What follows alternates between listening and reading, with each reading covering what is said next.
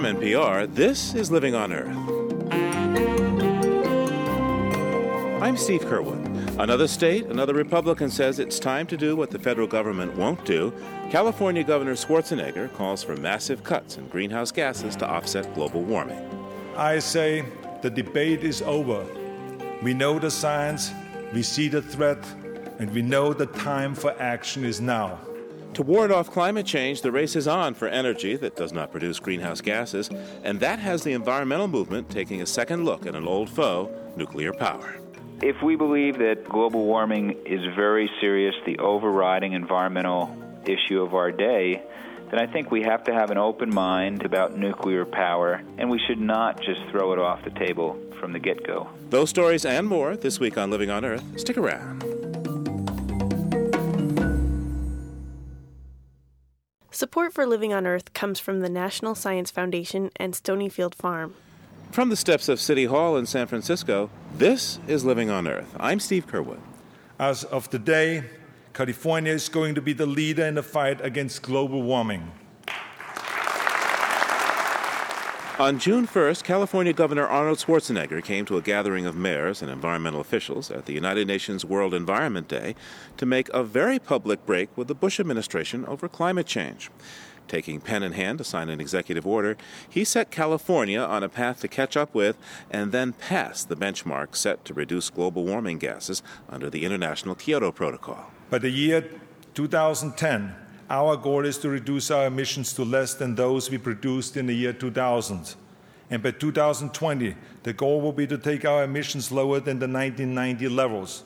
And by 2050, our goal is to reduce our overall emissions a full 80% below those we produced in 1990. Scientists say such deep cuts are needed to keep the effects of climate disruption at bay. The Schwarzenegger order only affects activities of state agencies and needs legislative approval to impose it on the broader California public. Still, as leader of one of the world's largest economies, Schwarzenegger's move amounts to a direct challenge to the White House, which opposes mandatory caps on carbon emissions. I say the debate is over. We know the science, we see the threat, and we know the time for action is now. Governor Schwarzenegger says he will stoutly defend the California law setting greenhouse gas limits for cars that's being challenged by the auto industry and promote conservation and the production of carbon free energy. To do less, he says, would amount to the betrayal of future generations. In decades past, when we brought this damage to the world uh, around us, we did not know any better. That was our mistake. But now we do know better. And if we don't do anything about it, that will be our injustice. Joining me to talk about the governor's plan is Stanford University climatologist Stephen Schneider, who's also an advisor to Governor Schwarzenegger about global warming. Uh, Professor Schneider, what's the significance of this announcement by Governor Schwarzenegger? What we've done is we've set a bipartisan example that, in my view, is dramatically important. It's a lesson I wish they'd learn inside the Beltway because the environment and conservation is a conservative issue. It should not be ideologically polarized into blue and red states. So this may be more important from the fact that a significant Republican did it than actually what he announced. What's the mechanism of enforcement? I mean, it's fine for a governor to say California should do this. What powers does he have to make it happen? Yeah, Steve, you got your finger right on the problem. Uh, you've got to have some rules, and the rules have to have teeth, and that's going to take political buy in. And this announcement from the governor today is part of the process of getting the public to buy into the need for real rules with enforcement, but we're not there yet. So this is important to get us going. But the next thing to do, Steve, we've got to do it, or this really is just talk, is we have to have the California legislature pass rules for efficiency of appliances, efficiency of cars, which is already done. Uh, we have to defend them in court not lose to the auto industry. It's not clear about that. We have to then set up a cap and trade program where we have limits on emissions and we allow the, the polluters that can't make it to buy from those people who are more efficient than, than their requirements and they actually get a reward for having invented clean mechanisms. And all those kinds of rules will now have to be implemented. I actually think there's a decent chance they'll get implemented in California. Then other states, New York, York, Massachusetts, and other states in the Northeast, and Oregon and Washington have all said, well, if California does it, we're going to do it. So pretty soon we start surrounding the federal recalcitrants, the ones that are hanging back and refusing to do anything, and we'll have to get those guys to finally do the right thing, which is to set it up at the level we have to set it up, which is nationally. Um, how does Governor Schwarzenegger's plan uh, compare to the Kyoto process? It's stronger in the long run and weaker in the short run. Kyoto said that we needed to cut in the United States to 7% approximately below our 1990 levels of emissions. But we've been going way up. We're like 15, 18% higher now than we were in, uh, in 1990. And the California cut that he talked about was to the year 2000. So it's still different. The, Ca- the California target that the governor is talking about is still about an 8% increase to 2010. But without it, we would have been a 20 or 22% increase. So it's a big change. Now, one of the mechanisms that California is looking to is to use the cap and trade system to meet this very ambitious goal of greenhouse gas emissions by 2050. That would mean California as a state will be trading with other countries. We have to figure that out. First of all, we could certainly trade with other states. And there are other states, particularly in the Northeast, which, if California does this, are going to do it too. California's always been in that kind of a leadership role, and other states want to get on the act. And therefore, we're going to take action. But if we can get beyond the U.S. and be able to do trades in other countries, I don't see any absolute legal impediment to it, but it could be some interesting court tests. Uh, we should do it at the federal level, but when the feds won't do it, the states have to take up the slack. I'll give you an example. Back in the 70s, in the energy crises, California passed a rule, fought and screamed about by the electric appliance industry, requiring more than a factor of two improvement in the efficiency of refrigerators. They said it would be too expensive and everybody's refrigerator would be too small. None of that happened. In fact, the feds adopted those rules a few years later, and the amount of electricity that's saved is so amazing that despite the vice president telling us that energy efficiency is a moral virtue and doesn't do anything really, and you need supply like ANWR, we have already saved just from refrigerators alone, from the initial California rules that went national, two ANWRs in energy. So there's a lot we can do Professor Stephen Schneider is a climatologist at Stanford University and an advisor to Governor Arnold Schwarzenegger on climate change. Thank you, sir. Thank you, Steve. So far, the federal government has rejected mandatory limits on the emissions of greenhouse gases, but two prominent senators are trying to change that. Republican John McCain of Arizona and Democrat Joe Lieberman of Connecticut want their colleagues to take another look at a modest cap on carbon emissions. Their Climate Stewardship Act gained a respectable 43 votes the last time the Senate considered it. This time around, Senators McCain and Lieberman hope to pick up votes by adding subsidies for climate friendly energy technology, including nuclear power. Living on Earth's Jeff Young reports that addition has sharply divided advocates for limits on global warming gases.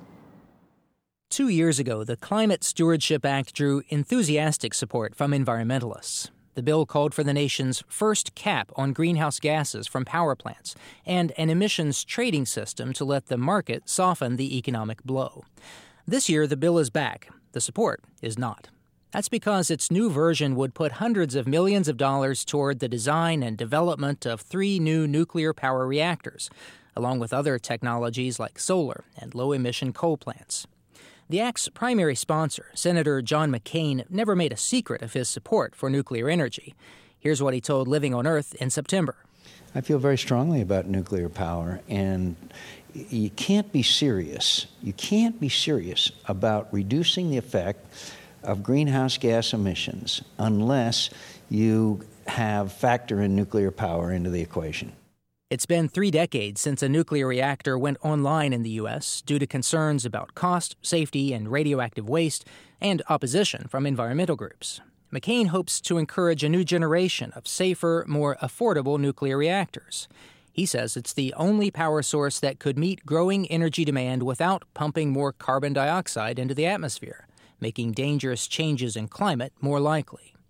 Greenpeace energy specialist John Coequyt shares McCain's sense of urgency about climate change, but not his views on nuclear power.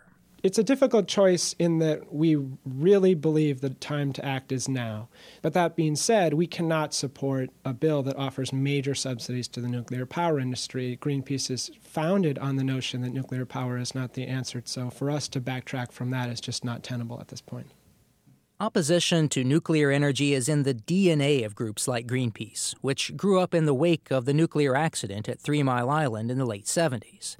Greenpeace, the Natural Resources Defense Council, Sierra Club, most of the major environmental groups active in Washington are now backing away from McCain's bill. They urge a global warming strategy based on conservation and renewable energy. Anna Aurilio with the U.S. Public Interest Research Group says her group commissioned a study showing how alternatives like wind, solar, and biomass could achieve the CO2 cuts McCain wants without the risks associated with nuclear power.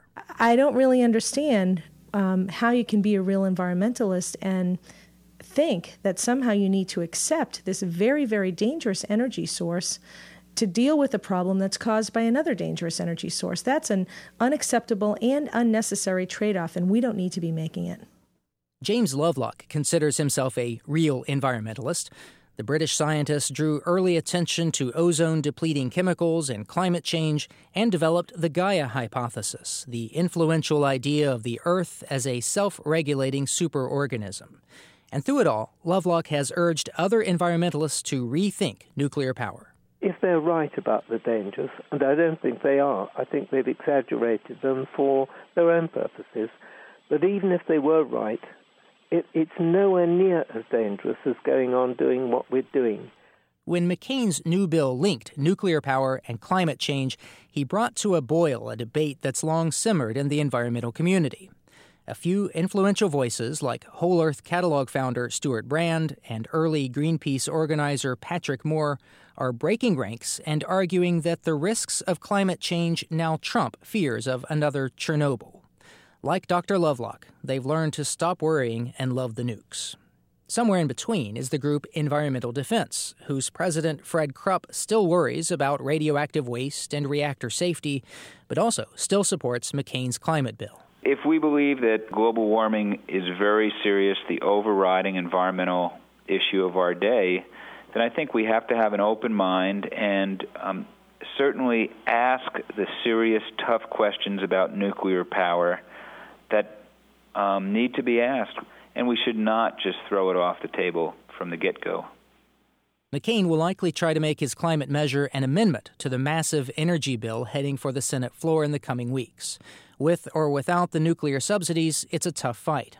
Industry condemns the Climate Act as too costly, and President Bush opposes any cap on carbon emissions.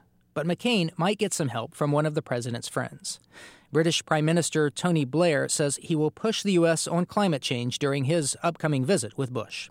For Living on Earth, I'm Jeff Young in Washington.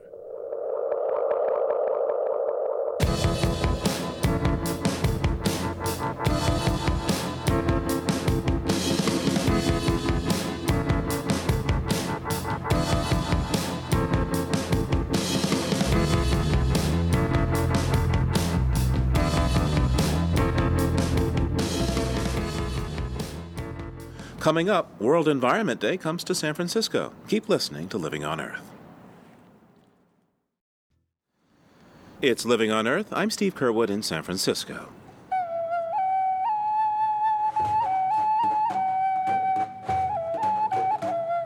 Musicians from Iraq's National Symphony played traditional folk music to open the festivities at World Environment Day.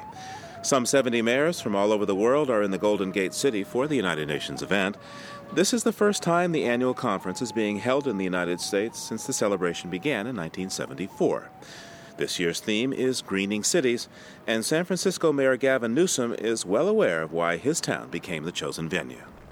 Now, we'd like to think the United Nations chose San Francisco because of our great environmental stewardship, because of our example, and because we have so much to share, but we would be, I think, overstating it.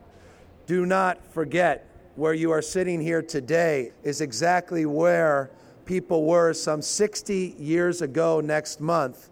Those were the people that put together the documents to found the United Nations. World Environment Day is really a multi day long event, with San Francisco touting its delicious food and wonderful scenery, along with highlighting its environmental achievements with exhibits, panels, and tours. Among the innovations on display, next generation solar panel arrays, vehicles powered by hydrogen fuel cells, and an unusual structure dubbed the Scrap House. This model home, erected amid the Beaux Arts splendor of the San Francisco Civic Center, was constructed entirely of reclaimed and recycled materials that might otherwise be taking up space in a landfill. Designed and built in just over a month by more than 80 volunteers, the home serves as a steel, wood, and glass example of how items usually discarded as junk can have a new lease on life. Laurence Kornfield, the city's chief building inspector, took us on a tour of the scrap house.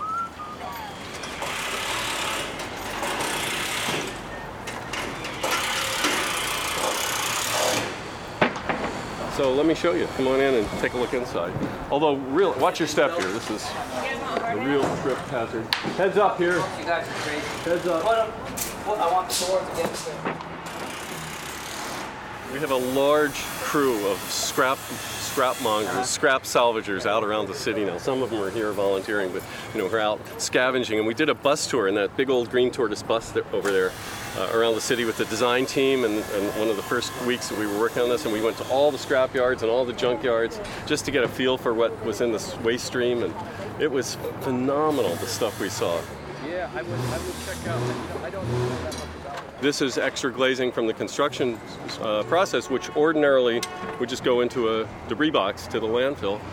The siding is the stuff that looks like it came out of your my grandfather's uh, smoking lounge in the basement of his house in Philadelphia, you know, in the in the 50s, and it was in the back of some warehouse. So it's all entirely reclaimed scrap material. The structure is metal studs, which came out of uh, old uh, tenant improvement and other construction jobs in San Francisco. It's all patched together, but you know structurally it works if it's put together right.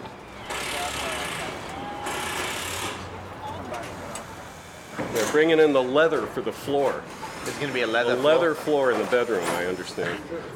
And uh, yeah, it's just it's amazing. The ta- we'll have a large table in the living room, which an artist is making out of cardboard, recycled ah. cardboard, which apparently is, is what his medium is.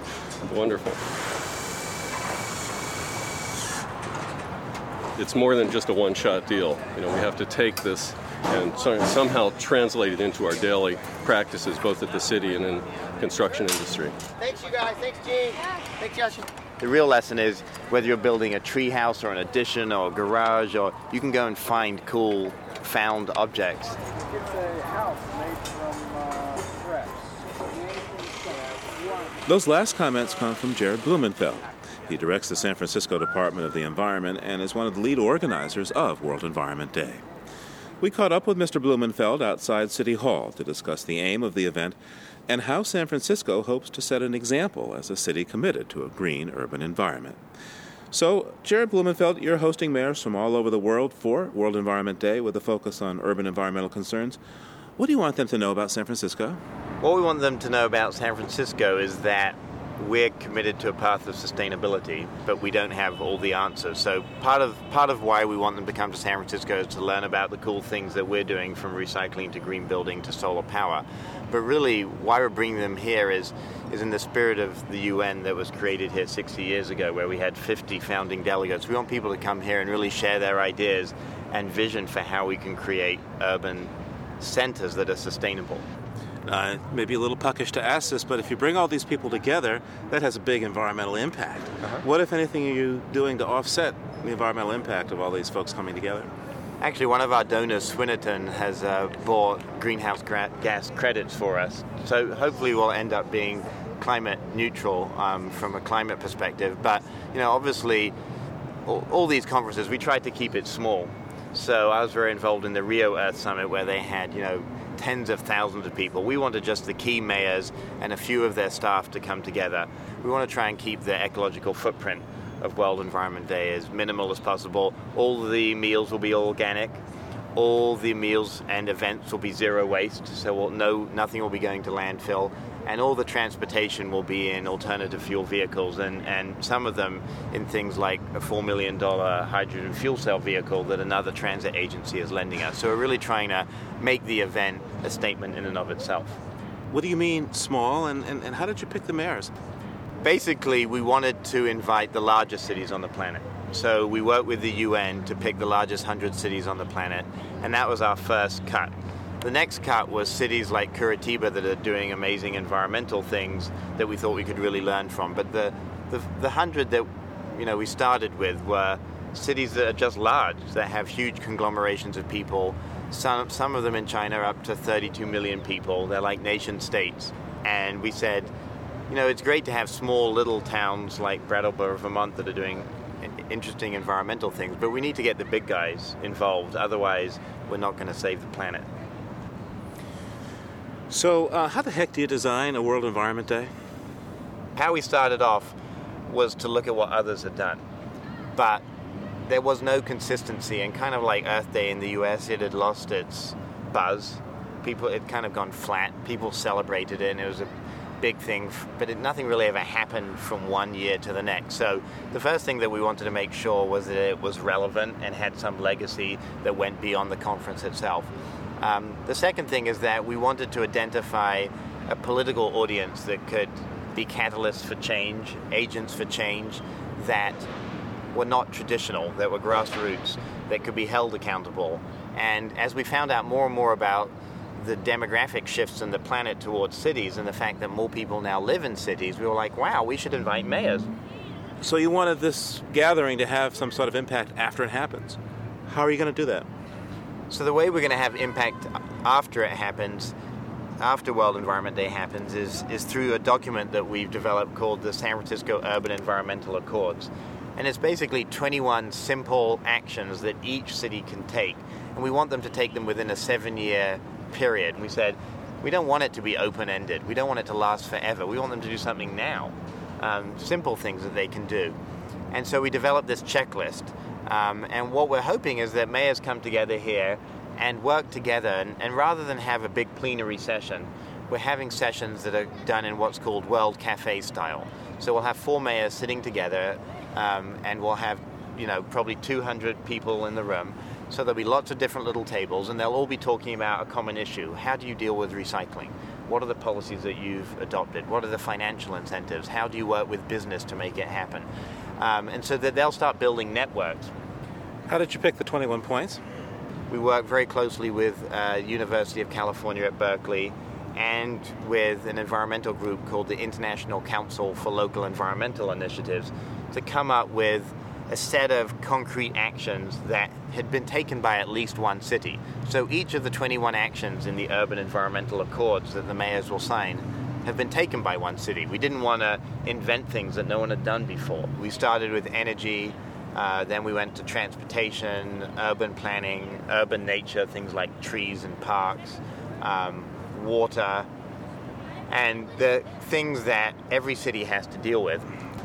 Jared Blumenfeld is director of the San Francisco Department of the Environment. Thanks so much for taking this time with me today. Absolutely, Steve. It's been a pleasure. This is actually one of the oldest sections of Bayview Hunters Point right here. This is Evans. The next major street is 3rd. At the opposite end would be uh, Cesar Chavez. And what's important about this main run is that this used to be the very main run for heavy trucks, a lot of diesels. A block at a time, Marie Harrison points out the industries that line the streets of Bayview Hunters Point in southeast San Francisco. A mother and a grandmother, and now community organizer, Ms. Harrison grew up in this neighborhood of African Americans, Pacific Islanders, and the four single largest sources of air pollution in San Francisco. In Bayview Hunters Point, one of the biggest problems we have is that we have contaminated soil. We have water that has more pollution in it, more garbage in it, than anybody should allow anywhere. We have air that it, you can cut with a knife because in certain times of the year there's so much junk in our air, it's ridiculous. On one block, there's a metal rendering factory. Down the street, a company that makes the coating for baking pans. A whiff of the air hints of what's to come.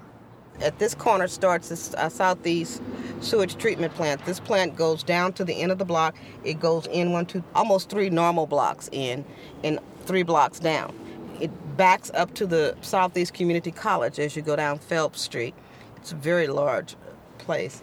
with some very large neighbors, including a naval shipyard that's a Superfund site and two coal fired power plants.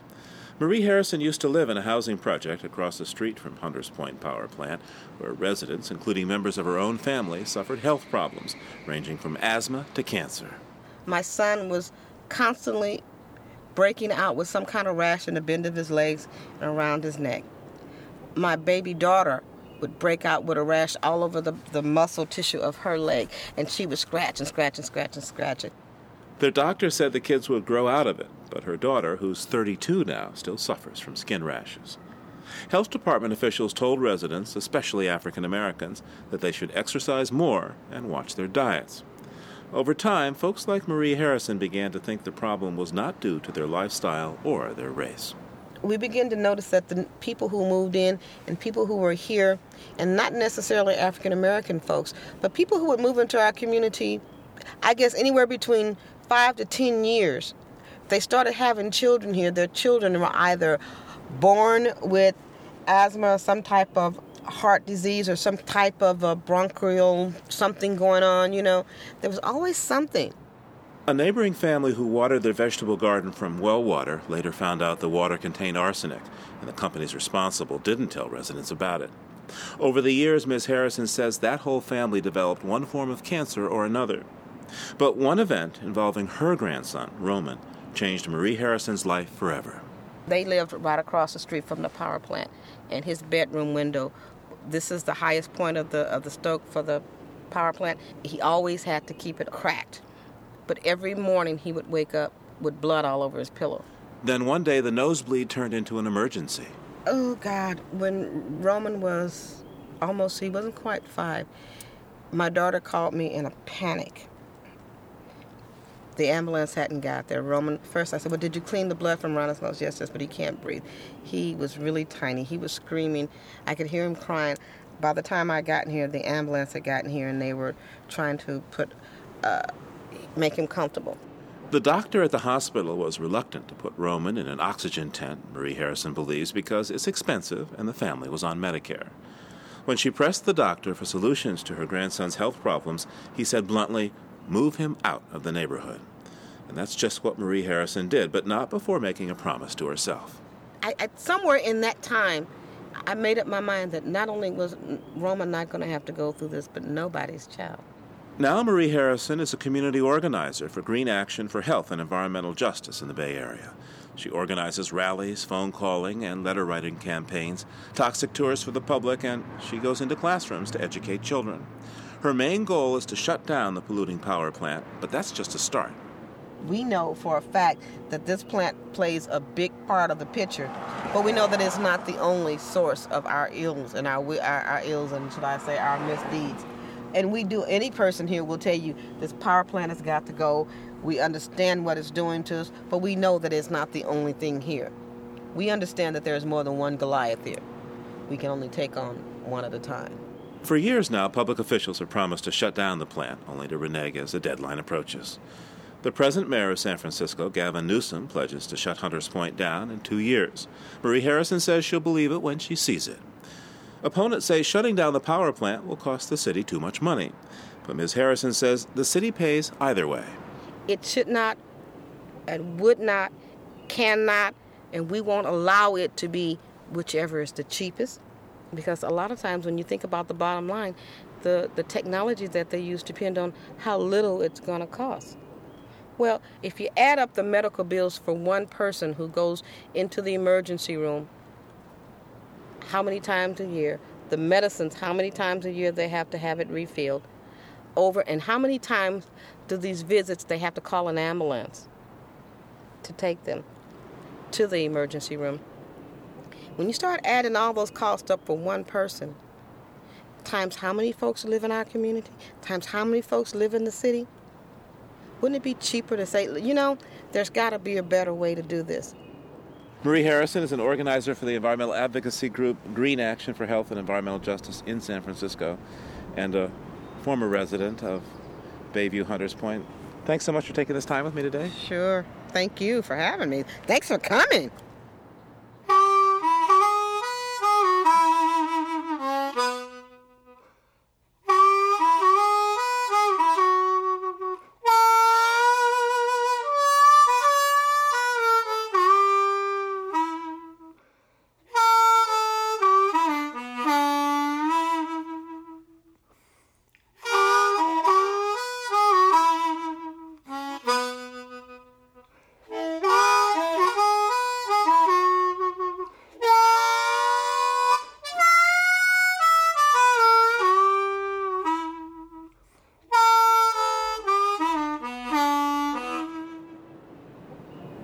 Just ahead, new hope for sustainable community redevelopment. First, this note on emerging science from Jennifer Chu.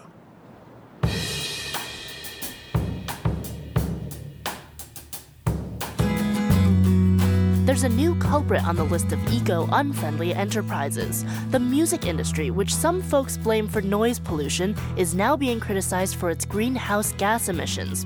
Taking most of the heat is British pop band Radiohead, whose lead singer Thom Yorke recently joined a Friends of the Earth campaign to reduce carbon dioxide emissions in the United Kingdom. But the Sunday Times in London, with the help of the Edinburgh Centre for Carbon Management, checked up on just how environmentally friendly Yorke's band is. They analyzed the band's latest tour and found that 500,000 fans that traveled to these concerts generated more than 5,000 tons of carbon dioxide. In addition, Radiohead racked up an estimated 50,000 air miles during the tour, producing 54 tons of CO2. And finally, 2,000 tons of carbon dioxide were produced in making the CD Hail to the Thief. In all, Radiohead's tour contributed an estimated 7,500 tons of carbon dioxide to the atmosphere. That's what 1,400 cars produce in a year. Bands including the Rolling Stones, Coldplay, and Pink Floyd have attempted to offset their carbon pollution by planting trees, which absorb carbon dioxide. For Radiohead to follow suit, the band would have to plant 50,000 trees and maintain them for 100 years to offset the pollution from their latest tour. That's this week's Note on Emerging Science. I'm Jennifer Chu.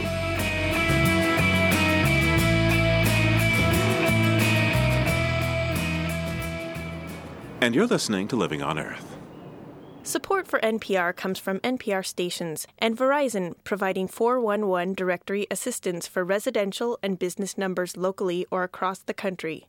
The Kresge Foundation, building the capacity of nonprofit organizations through challenge grants since 1924. On the web at kresge.org. The Annenberg Fund for Excellence in Communications and Education, and the W.K. Kellogg Foundation, From Vision to Innovative Impact 75 Years of Philanthropy. This is NPR, National Public Radio. It's Living on Earth. I'm Steve Curwood. It's no coincidence that the landscape of Oakland, California resembles something out of a Star Wars movie. George Lucas modeled his stormtrooper carriers after the huge white cranes that sit along the city's port, methodically raising cargo from incoming freighters to waiting rail cars. These cranes are a symbol of just how much industry is a part of the city, and for that matter, how much commerce is part of the nation. But people like Van Jones believe part of Oakland's community pays more than its fair share of the price. On any given day, Van Jones says, factories and trucks spew fumes into the air that have created some of the highest asthma rates in the country, as well as other illnesses. A lawyer by training, Mr. Jones is executive director of the Ella Baker Center for Human Rights. And he says by cleaning up the city, he can help people breathe easier, live safer, and get better jobs. I met up with Van Jones at an abandoned city lot on a busy intersection in industrial West Oakland. West Oakland is a community where 80% of the folks who live here live within an eighth of a mile of an industrial site. Um, it's literally a, a, stone's throw. So it's very uh, unhealthy. Uh, it's a, an asthma epidemic. Uh, you go to the public uh, schools, you know, you see little second and third graders. More than half of them have an inhaler in their pocket. Um, I mean, it's really uh, an epidemic here. And so the struggle in West Oakland, not just for jobs and economic development, but for economic development that won't make things worse, mm-hmm. that's the whole game. That's what it's all about.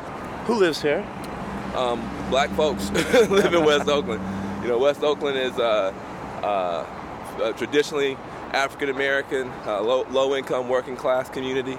Um, more and more uh, different kinds of people uh, uh, you know, live here, but you know, it's still West Oakland is still considered an African American community. And um, it used to be a brilliant, beautiful, thriving, amazing place. And then over time, like so many uh, urban communities, it, it, fell on hard times and it fell prey to, you know, polluters, uh, toxifiers. Um, and one of the worst um, was the Red Star Yeast Factory, which uh-huh. you see this, this big empty lot here. Yeah. Uh, this used to be uh, uh, one of the, the nastiest smelling uh, industrial sites anywhere in Northern California. I mean, uh, because they were making yeast, the uh, kinds of smells that would be uh, coming out all hours of the day, the noise um, was just horrendous. And it, for a while, people had just accepted it. Um, but then uh, a local community organization um, did some research and found out that it wasn't just that it was bad smells, but it was carcinogenic. And that explained uh, a lot of the health issues around here. And so there was a community mobilization to shut this place down. And you can see we won. At this Red Star yeast plant, what, what came out that was so so toxic? Well, uh, carbon monoxide was coming out, uh, sulfur dioxide was coming out, uh, something called acetaldehyde. I mean, there were chemicals coming out that community people couldn't even pronounce. And the only thing that we knew was that um, our children were being hospitalized for asthma at seven times the rate of any place else in California. And so uh, we knew something had to be done. So, um, what happened here to shut down this plant? One day it's here, the next day it's gone. It took some kind of work. What was it? Well, you know, we're lucky because in West Oakland and really all across America, we have environmental heroes and sheroes who, who, who are willing to stand up. Uh, the Pacific Institute, uh, who you know, have um, PhDs and scientists and stuff on staff, uh, you know, they did an environmental indicators project and discovered all these poisons that were coming out into the community. And then we have heroes like, um, you know, Margaret Gordon, uh, who's an African American grandmother who you know won't take it, you know, and she uh, and others like you know Manza uh, stood up and and stood up to the powers that be. What did they do? Did they march? Did they picket? Did they protest? Did they sit in? Did they write letters? What did they do? Yes, they they did it all. Uh, they did everything from you know writing letters, uh, having sit down meetings. Uh, they, but they mainly what they did was uh, they did some civil disobedience. Uh, to say, listen, you can't bring these trucks in and out of here anymore. Um, and they went to the air uh, quality management district that had been asleep at the wheel for decades, letting this poison go. And they brought the facts and the figures, and they got this thing shut down. And by them shutting this one factory down, they opened up the possibility for West Oakland to become a community that everybody can be proud of. These days, environmental activists and civil disobedience, those two phrases don't go together that often. Why do you suppose that is? You know, I just think that we've forgotten our history. I mean, I, I think that um, the uh, people want the civil rights movement to either just be Dr. King giving a speech or they just want it to be the Black Panthers, you know, raising a fist. And the reality is that you had people of all colors coming together across the country uh, who had a different vision for America, wanted America to lead the world in human rights, um, and were ashamed of the, the, the, failures of this country to live up to its best promises. And they changed the country, absolutely changed the country. Um, Similarly, now across the country, you have people who are very concerned about America leading the world in pollution, in, in consumption, in waste, uh, driving the, the, global warming crisis to a peak point. And those people are not uh, just white, affluent people who live in the suburbs. People of color read the newspaper too. And we want to see a, a change happen that will not only benefit the global uh, uh situation, but also can make our community stronger. And that's what this new urban environmentalism allows for feels good. I gotta tell you, it feels good to be walking on on uh, what used to be, you know, I mean, this place was killing people. So now has the asthma rate uh, improved here? Um, the asthma rate um, has improved marginally. The other problem that we have is uh, that we got the biggest stationary source removed, but then look over here.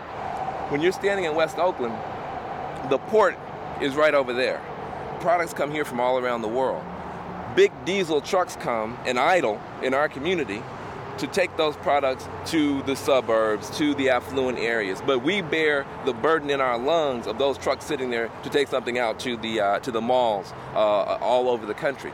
Um, why can't those trucks use biodiesel? Why can't those trucks use clean energy? Uh, so that um, as this commerce is happening and benefiting people over uh, abroad and throughout America, we're not suffering. That's jobs, um, skilled jobs, what we call green collar jobs green collar jobs. That's what we want. We want we the blue collar jobs are the jobs of the of the past for the uh, manufacturing that's leaving. Uh, white collar jobs are jobs that you know, people aspire to, but often it's, it's narrow at the top. But there, you look around here, there's no amount of you could have a, a hundred people here right now working uh, to improve the way this place looks and feels. Uh, they would be working here 10 years from now because there's so much urban renewal. I don't use that word. There's so much urban restoration that is required now um, as more people come into the cities and come into urban areas. Okay, here we are. San Francisco Bay has 200 plus mayors from around the world here gathering for World Environment Day. They come from anywhere from uh, Kabul in Afghanistan to, to Shanghai in China to uh, Curitiba in Brazil, London, England. What's the message from, from Oakland, California, from you, Van Jones, to these mayors? Well, well, uh, the message is that in, that environmentalism is not an elite issue. It's not an issue that's just for the affluent people to be concerned about. That the environmental uh, burden of community health and, and sickness and death falls in the slums. It falls on the poor. What we want to say is that every single mayor who's here has a slum in their community. They have a low-income area. They have a ghetto. They have a barrio. In every slum, put a green job training center so that people can come in and learn how to do rainwater reclamation, permaculture, uh, uh, how to uh, put solar cells up, help people who have economic needs and community health needs meet those needs through a new environmentalism that's about uh, social uplift as well as saving the planet. That's what we're saying. You know, one of the one of the reasons that we do what we do in holding out a different vision is Dr. King didn't get famous with a speech called "I Have a Complaint." you know, he had a dream. We have a dream in West Oakland. You know? So, uh, if you were going to give this speech today, and this is 2005 and not 1963, mm-hmm. what would you say? I have a dream. Dot dot dot. Well, you know, I dream of seeing these young uh, sisters and brothers out here in the community moving from jail cells to solar cells. You know what I mean? I, I, I imagine a situation where places like Oakland, Watts, uh, Newark, Detroit, these places could be Silicon Valleys of green capital. These places could be uh, the, the models, of, you know, model cities, really, that show that you can have zero pollution, zero poverty, and zero displacement of the people who live here if you just invest in giving them skills to have green collar jobs. I believe that green collar jobs to put urban America back to work and to restore urban America is the, is the silver bullet solution for the environmental and social problems we're facing here in West Oakland and across the country. Van Jones is Executive Director of the Ella Baker Center for Human Rights in Oakland, California. Thanks for taking this time today. Well, thank you. You know, come back. Is, we're going to be a world leader for the green economy. Come back and do, and do that show too. Changing attitudes can take a long time. Right in the same city as Van Jones, there's a school that's developed a successful recycling program. You think it would be litter free. But that's not the case at Oakland High School, where each month enough garbage is generated to fill a classroom to the ceiling. The school's Environmental Science Academy is in its seventh year, but only 10% or so of the school's student body takes part in the recycling efforts. As Youth Radio's Ricky Zhang explains, the enthusiasm of Academy members for cleaning up the campus is taking its time to rub off on their classmates. Walk through a stairwell after lunch at my school, and you'll be tripping over chip bags and soda cans, and wading through a garden of sunflower seeds freshly watered with saliva. Fusima Latu says she wishes kids would think more about what they're doing. Kids think it's not cool to throw your trash away, but you know, like it would be like, would you go to your house and just live in a pile of trash? Obviously, some kids do care about how our school looks. Oakland High has a serious recycling program. It's part of our Environmental Science Academy, or ESA, a special academic program for kids into science and nature. Kevin Jordan is a science teacher who helped found ESA.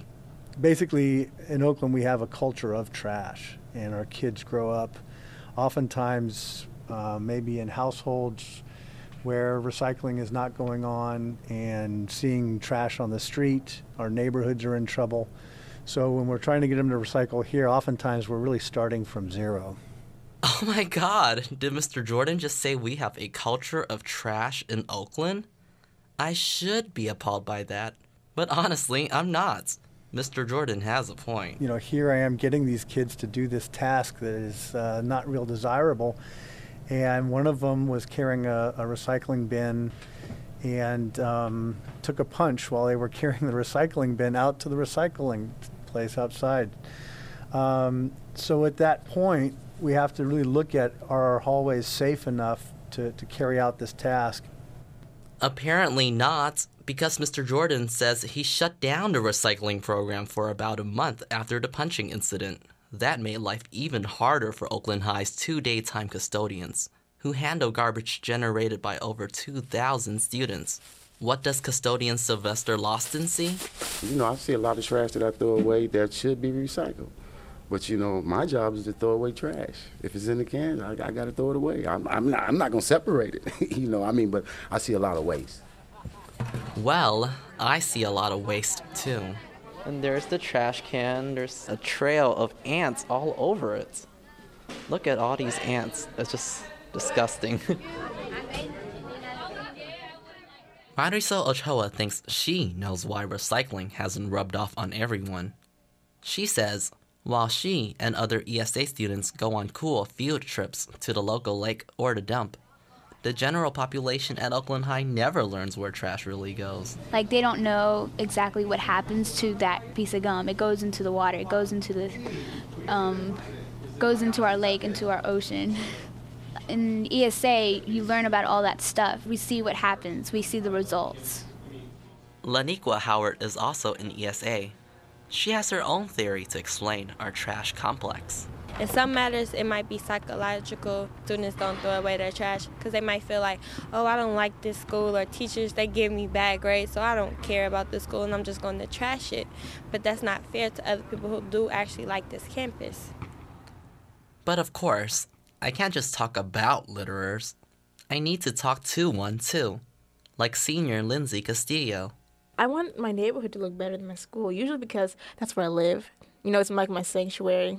But Lindsay says school is just a place she has to get through, so she accidentally drops her wrappers and cans on the floor at Oakland High all the time. The school does bring the worst out of you. That's probably why it, it can encourage littering, mostly because it's a stressful environment. Sure, it's stressful, but there are so many wonderful things about our school. Like, in my English class, there are students who speak seven different languages. And we have some kick ass homecoming rallies. But I get embarrassed bringing people to my school because I'm deathly afraid they won't see past the trash. And they'll think of it as just another low ranked Oakland public school. For Living on Earth, I'm Ricky Zhang.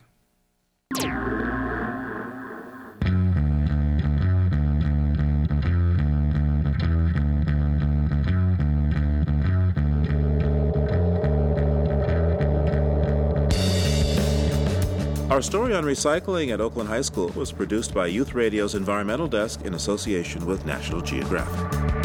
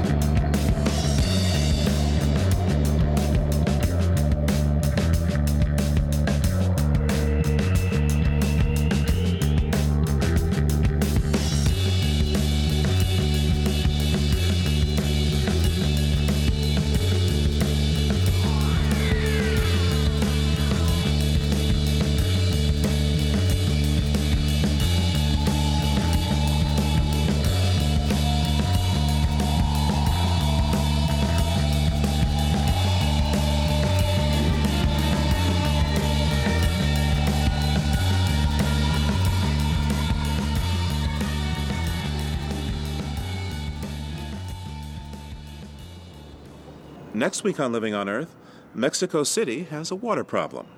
During the rainy season, water runs off its streets and can't be captured for drinking.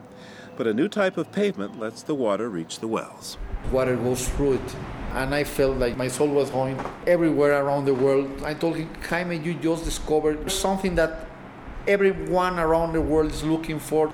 A concrete solution to big city water problems next time on Living on Earth. We leave you this week with a signature sound from the city by the bay. Living on Earth's Eileen Bolinsky recorded the action at the Powell Street cable car turnaround station.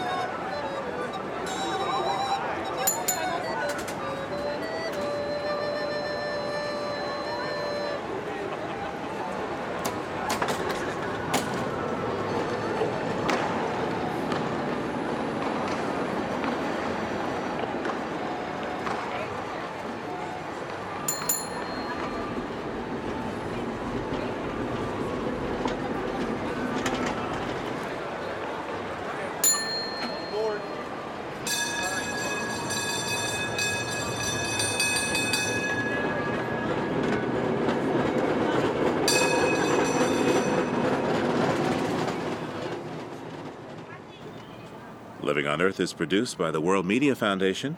Our program from San Francisco was produced by Eileen Bolinsky. Our crew includes Jennifer Chu and Steve Gregory, with help from Jenny Cecil Moore and Kelly Cronin. Our interns are Max Thielander and Sarah Williams. Our technical director is Paul Wabreck. Allison Dean composed our themes. You can find us at livingonearth.org. From San Francisco, I'm Steve Curwood. Thanks for listening. Funding for Living on Earth comes from the National Science Foundation, supporting coverage of emerging science and Stonyfield Farm. Organic yogurt and smoothies. Stonyfield pays its farmers not to use artificial growth hormones on their cows. Details at stonyfield.com. Support also comes from NPR member stations and the Ford Foundation for reporting on U.S. environment and development issues, and the Oak Foundation for coverage of marine issues. This is NPR, National Public Radio.